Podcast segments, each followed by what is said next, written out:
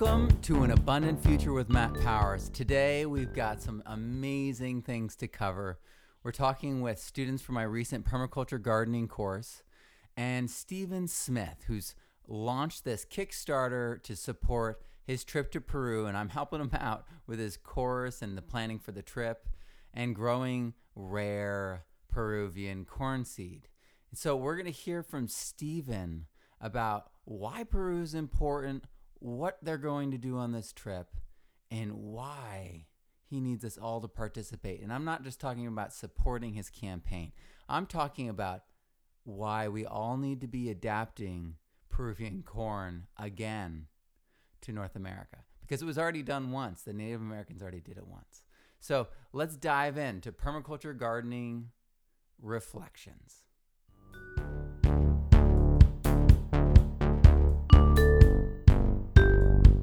This class was more, in my mind, practical as opposed to a lot of what I see in some of the permaculture design um, programs where it's more about, you know, uh, being certified and going in and taking a look at uh, somebody's property or, or system and, you know, giving them uh, suggestions or a design how to lay that out and, and be more be more useful and sustainable. This class gave us that, but in a way that was very tangible, in a way that was very useful in applying it to our personal system uh, and how the more detailed aspects of uh, a system work and how how they how they feed each other and regenerate each other and and sustain each other as opposed to just here are the X, Y, and Z's of designing a system. It's okay, here are the ways of designing a system, but how do we really use that for your place, your time, and and really feed the systems that you already have in place, how to observe those, how to understand those, and then how to nurture those uh, to be more sustaining and to be more regenerative in themselves and to see more uses within what we already have. And so it was it was very practical as opposed to some of the other stuff that I had seen.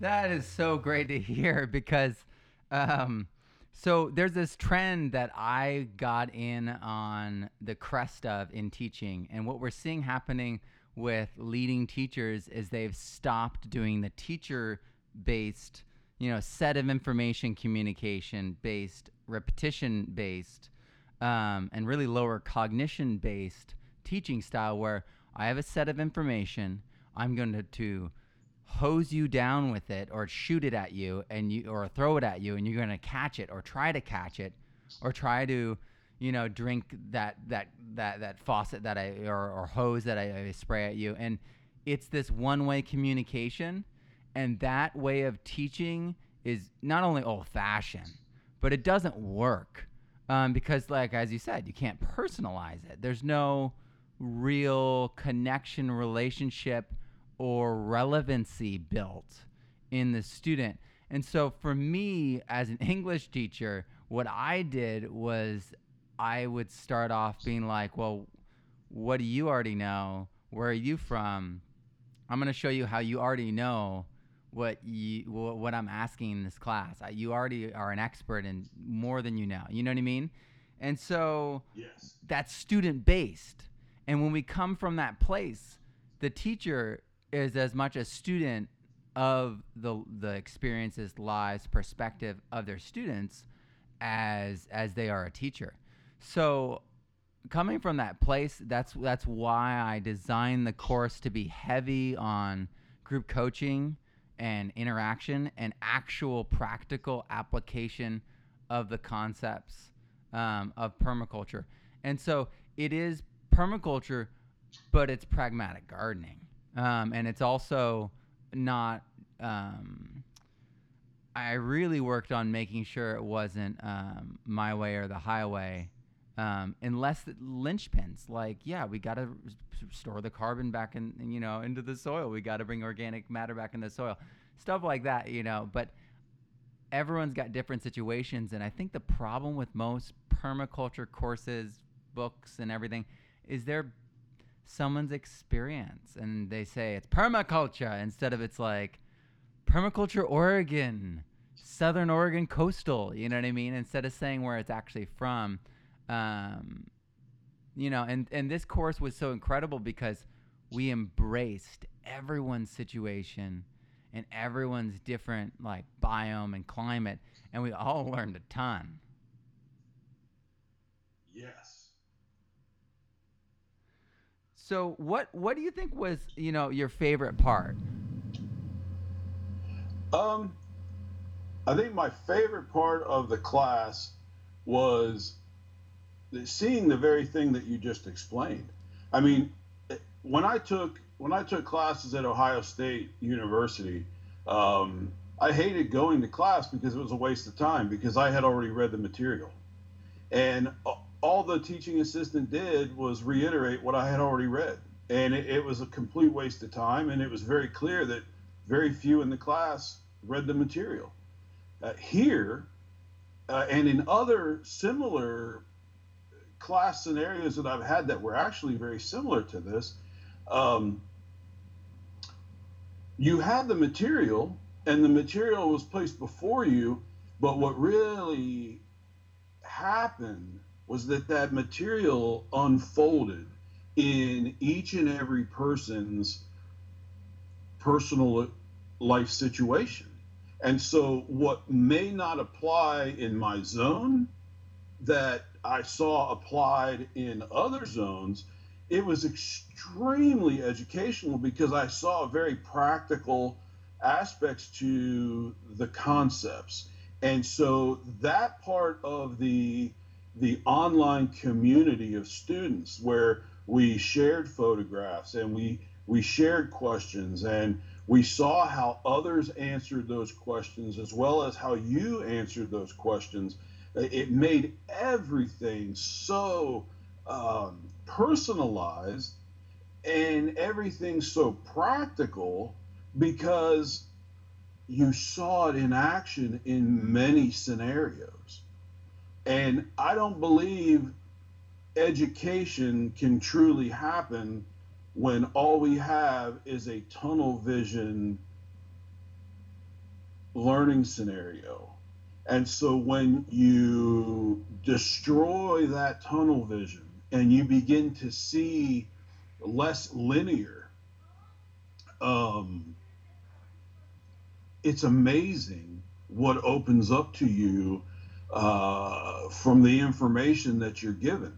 You know, uh, when I, I, can't remember the actual uh, style of note taking, uh, but it's not a linear style of note taking. It's a way in which you know you have this center concept and then you have all these other bubbles around your page and you connect these lines and within each one of those other little bubbles there's little things that pop up and so it looks very abstract on a piece of paper but yet basically what you've done is you've created a visual way of seeing all of this information on one page instead of these multiple pages of just linear lines of words. And i think that is what was created in this class um, where we saw all of these bits and pieces of information within this community of like-minded people um, that it truly drove in what was being taught as opposed to just being these linear lines of of letters and numbers uh, and it, it, brought forth, and I hate using the word organic when I'm talking about uh, learning and teaching because it seems like the current buzzword, you know, oh, it's such an organic type of a class where it just moves and breathes. But that's exactly what this was. Uh, we had the linear, but then that turned into this organism within itself that just it just it just blew my mind when I saw how everything was applied into so many different life situations.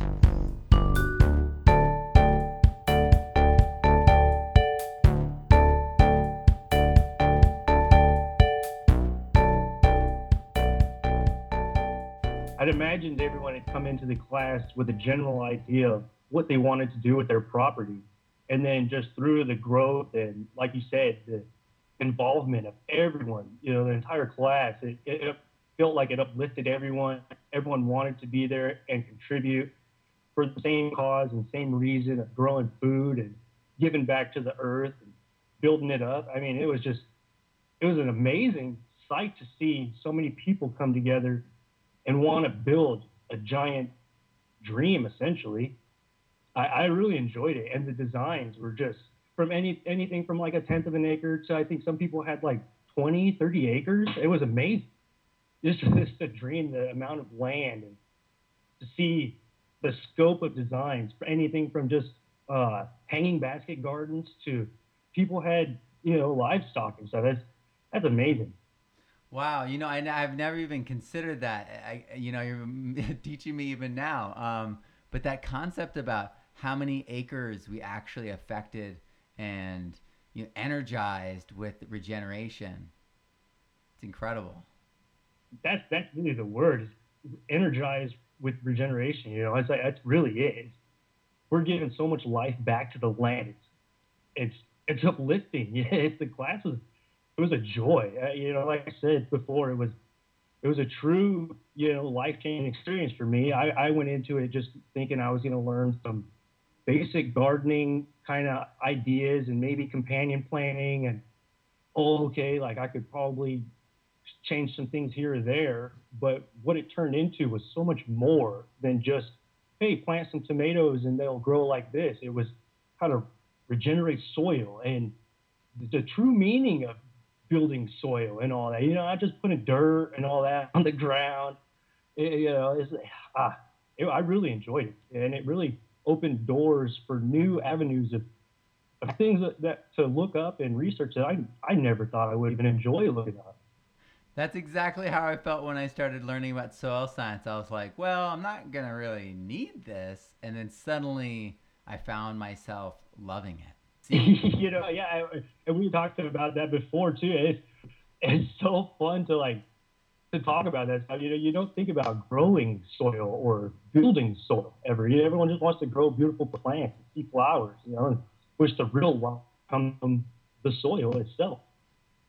Absolutely. So, what was the most unexpected part of the course? Um, honestly, a lot of it was unexpected, just because I, I had never taken a, a gardening course or a a permaculture course or anything of the sort. So, all of it was so new. The most enjoyable or new thing for me was uh, fungus.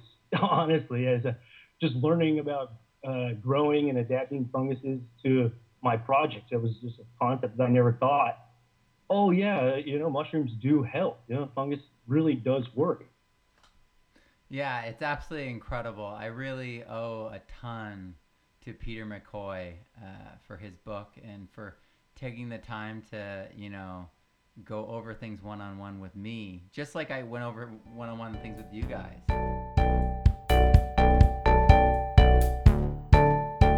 Wow, that was incredible. Those insights that we got from the course, the feedback I got really, really shows you what this course has to offer. I have the course open right now for you to sign up. There's only 48 hours left, so Join now. I won't be doing it again until perhaps next spring, maybe in the fall. I don't really know where I will be at exactly in the fall um, with my schedule. Usually, the fall is a very busy time for presenting and speaking. So, I don't know if I'll be running a course then per se, but definitely next spring. So, this is the last time for the season. So, dive on in. And now we're going to hear from Stephen Smith.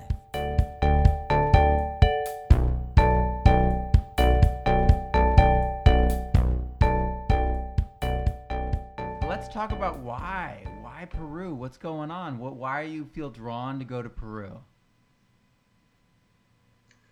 it's I guess the the exploration factor is always a part of it, but the I've always seen pictures of everything that's down there, and I've researched a lot of the maize and beans from down there for the past ten years, since I was about twelve, and I've all, the only pictures I had ever seen at that age was black and white.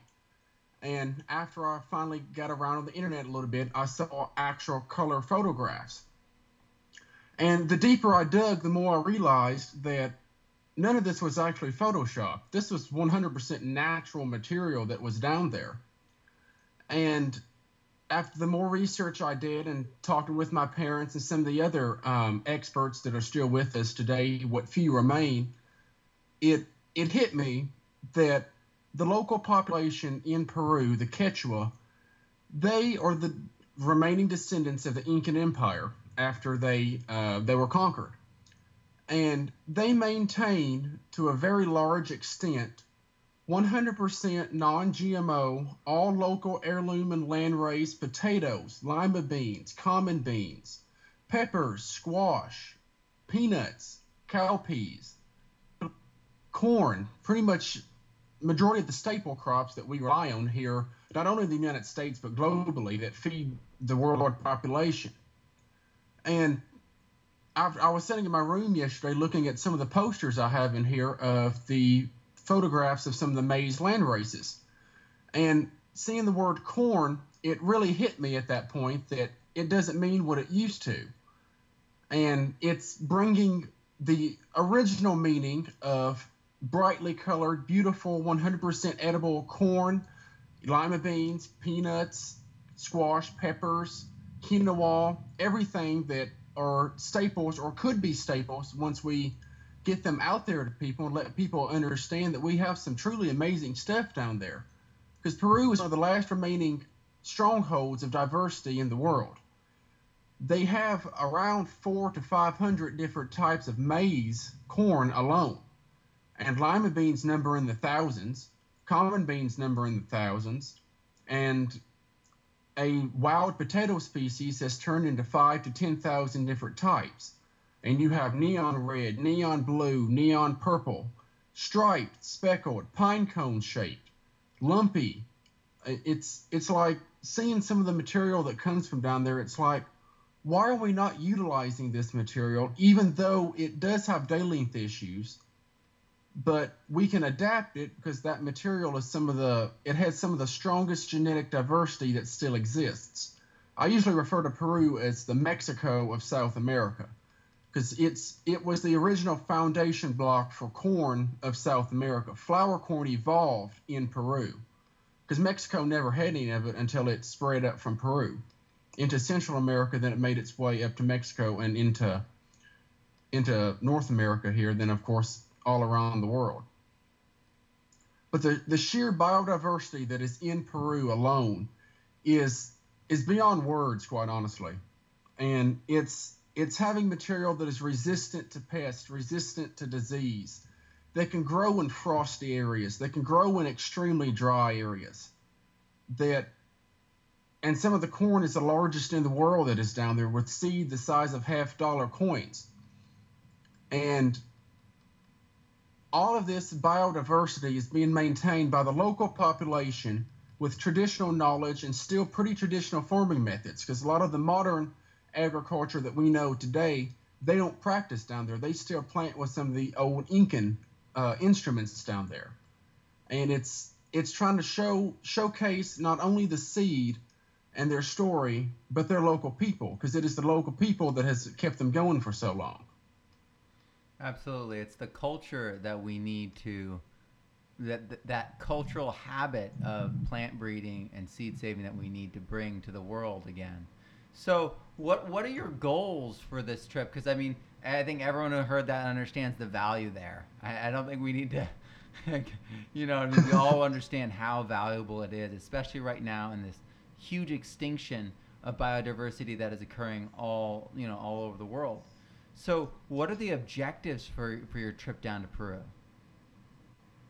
We we are looking at traveling to one of the most important and biggest markets that is down there, the San Pedro market that is in the central plaza of Cuzco.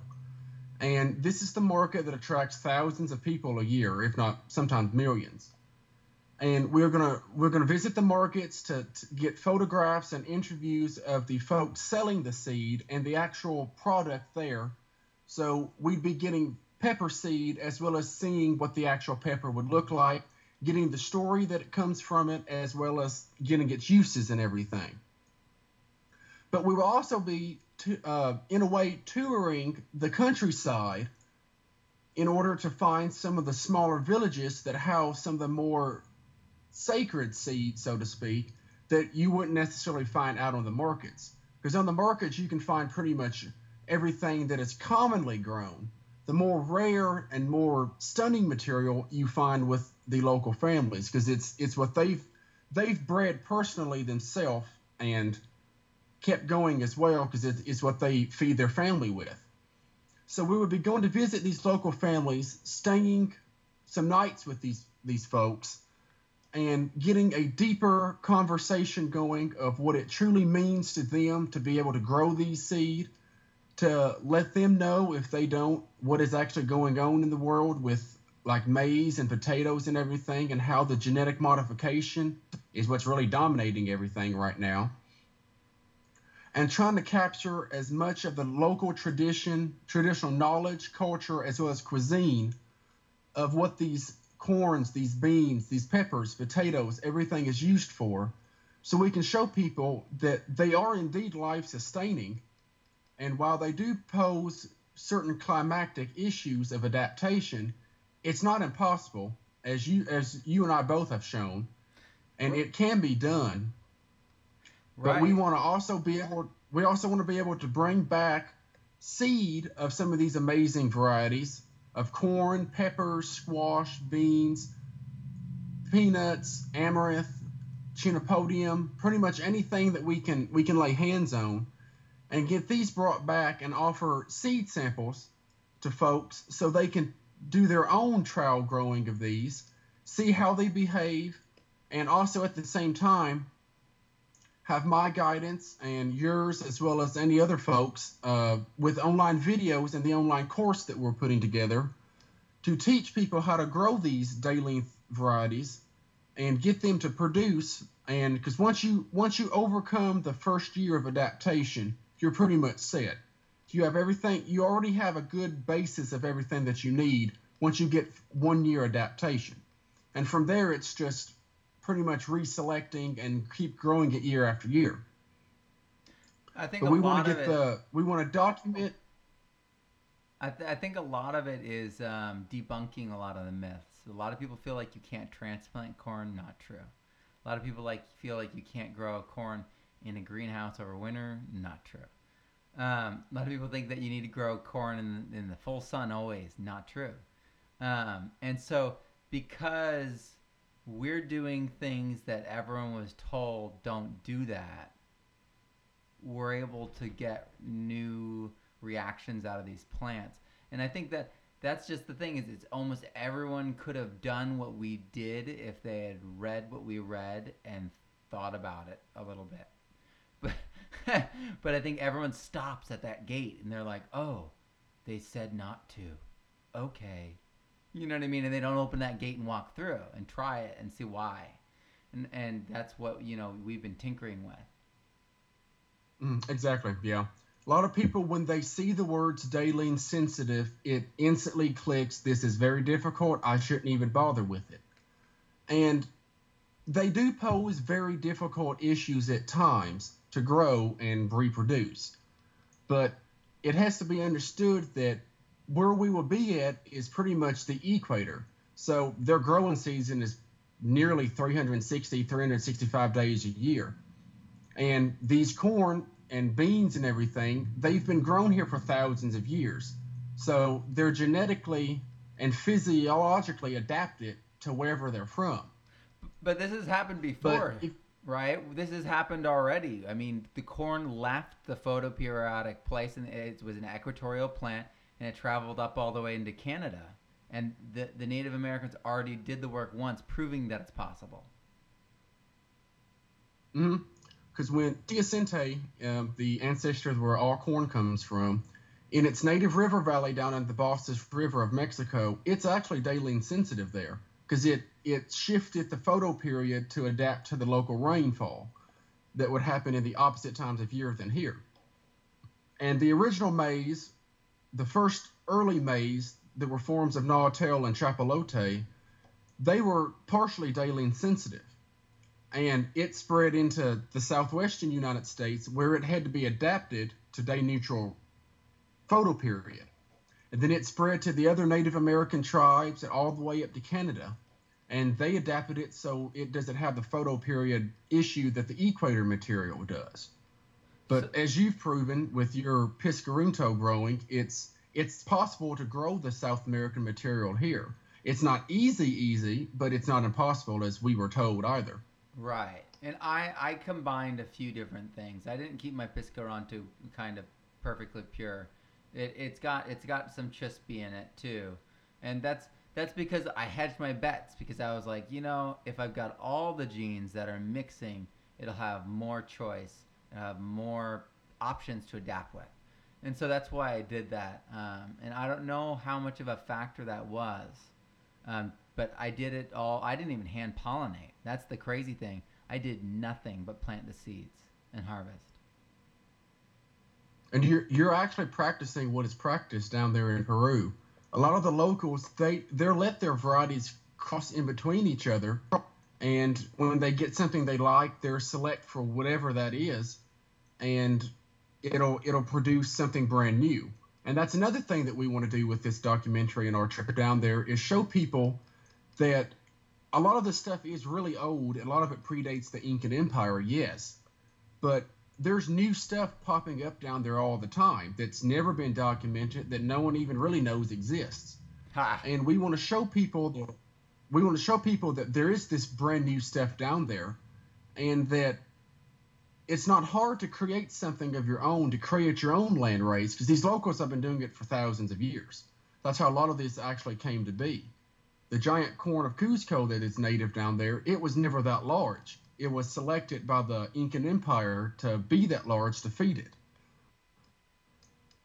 But all of this brand new stuff that is not documented, it it quite well has the possibility to hold key factors of disease tolerance, resistance, climate adaptation that what we do know exists may not actually hold.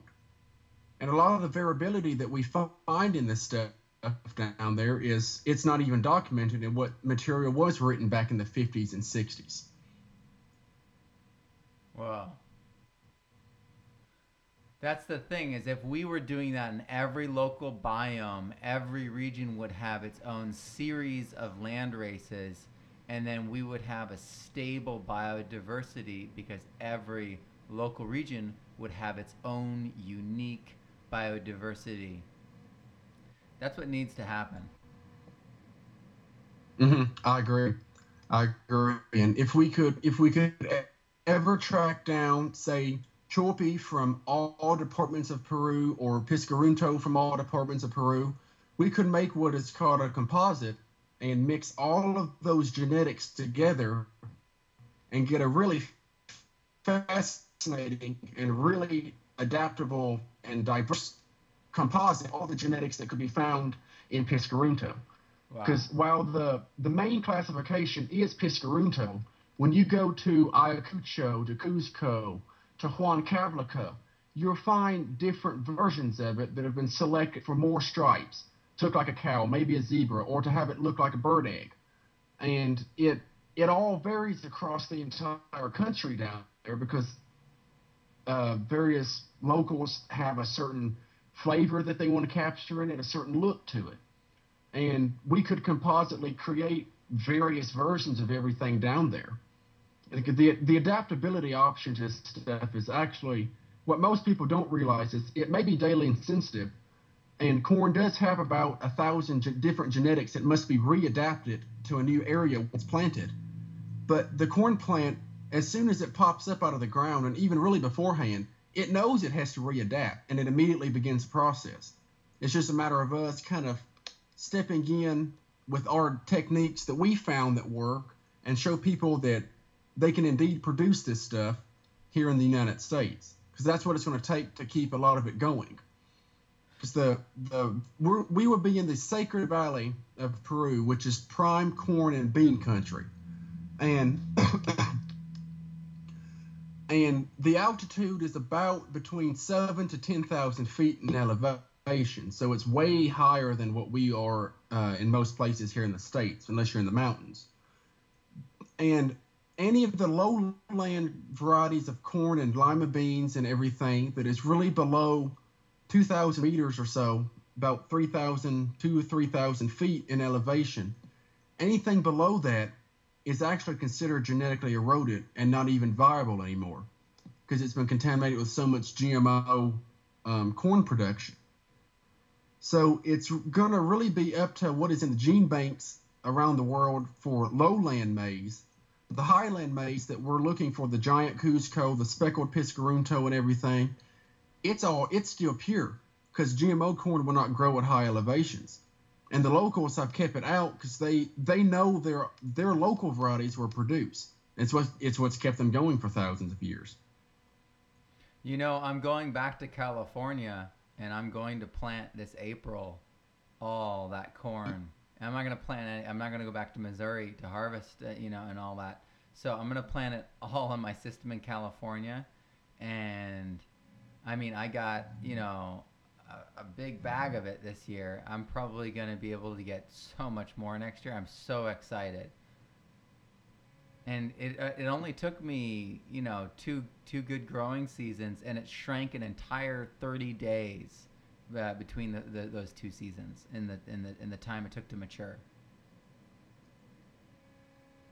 Yeah, because most most people when they they ask me what's the maturity of stuff like that, I always tell them between 200 and 300 days, and that's just a tassel and silk alone. That's not even actual maturity. But like I like I said at the beginning, you have accomplished what I have written in the book right now the most difficult task of adapting it for the first year.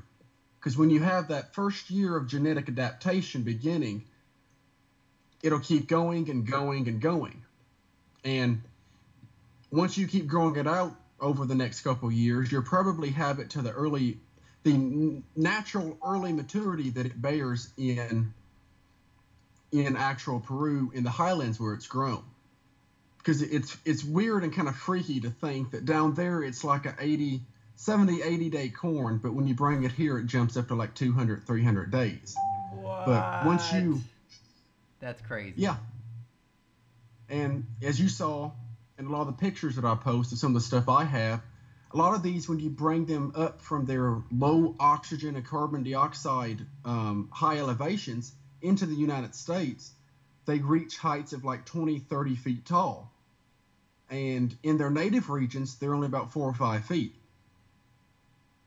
So it's the, it's the it's not only the climate shift, but it's that they have more they have richer soil because the, where they're from it's all rocky and rather poor, and so they have better soil. They have more oxygen, more sunlight, and more longer days to produce foliage in order to feed their production of these large ears and kernels.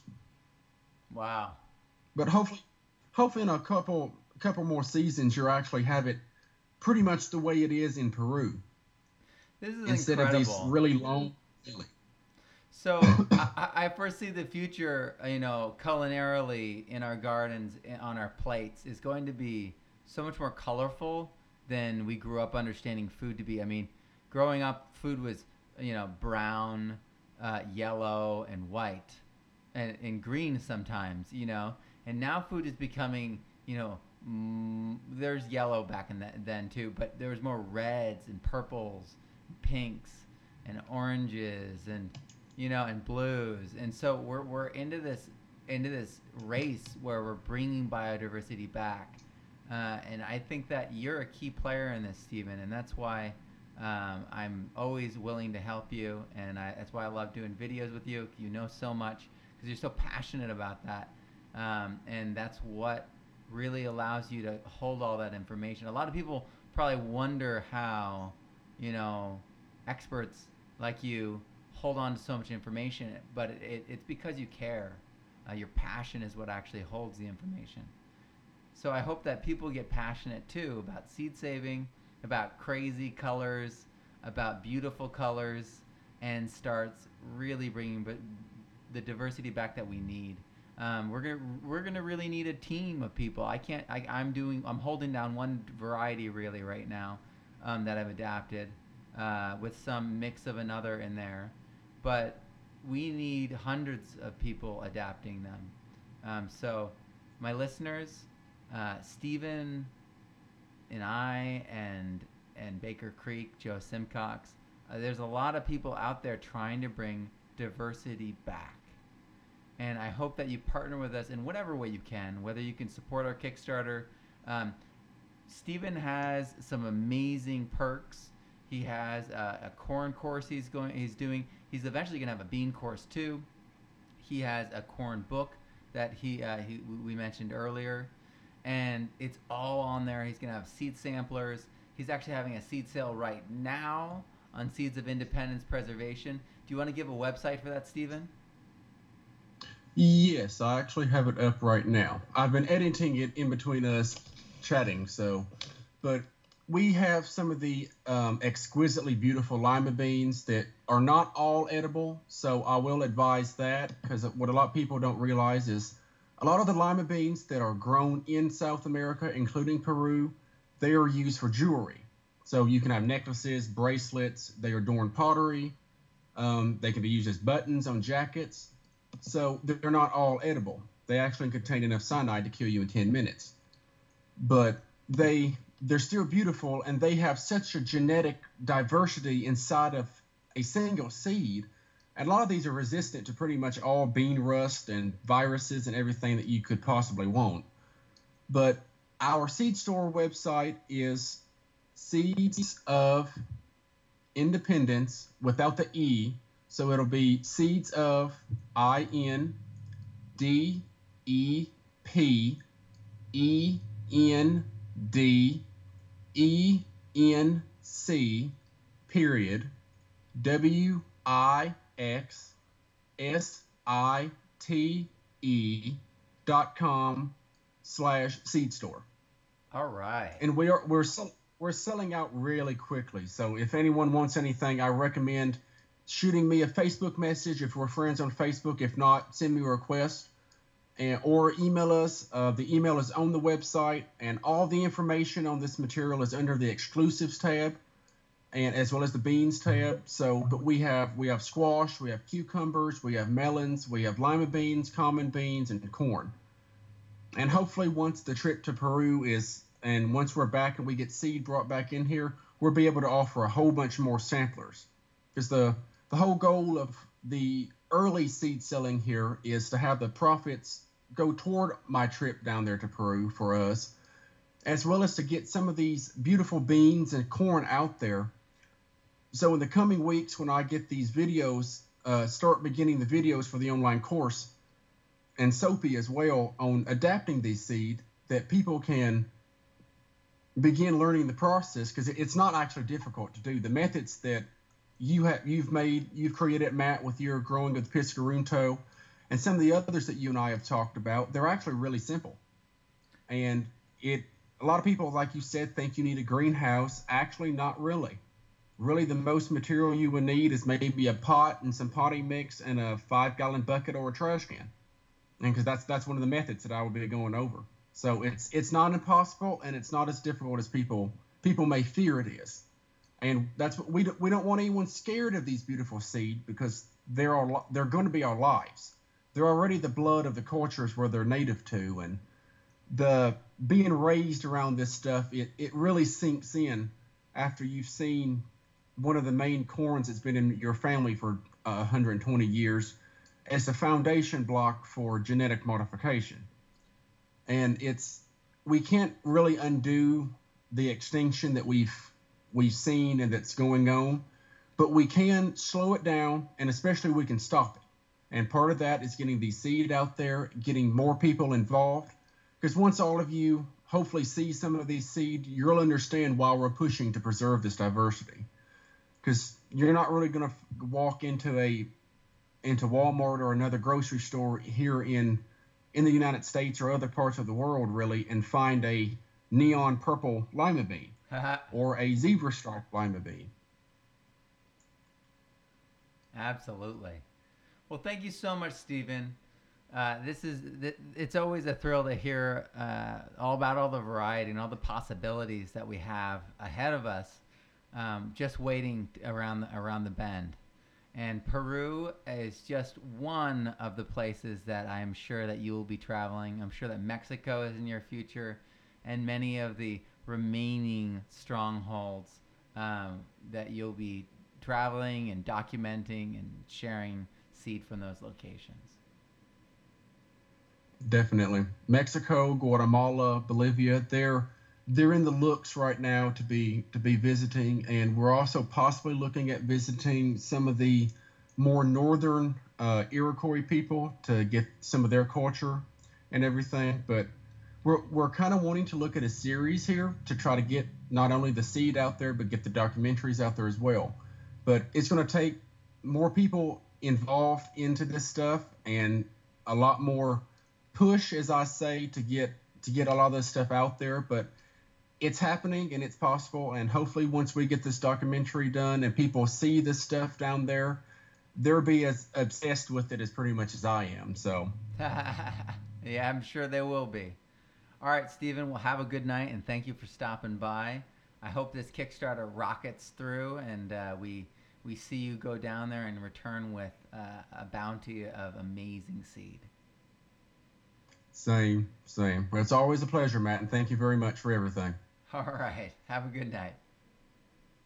You too. Bye. All right. Bye.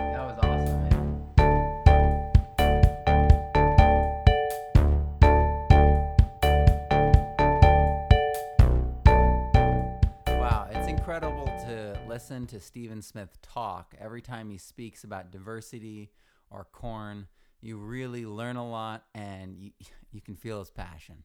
I really appreciate him. He's a young man and he's got a lot going on, and we are going to be able to see what he accomplishes um, in his lifetime. It's going to be really interesting to witness. Thank you so much for tuning in to an abundant future with Matt Powers. I really appreciate the support, the positivity, and the hope that you exude and that you participate in. Please let's keep spreading it. Let us spread hope. Let us spread the truth that we can regenerate ourselves and our ecosystems. So let's go out there this week and show them that it's possible. Have a great one.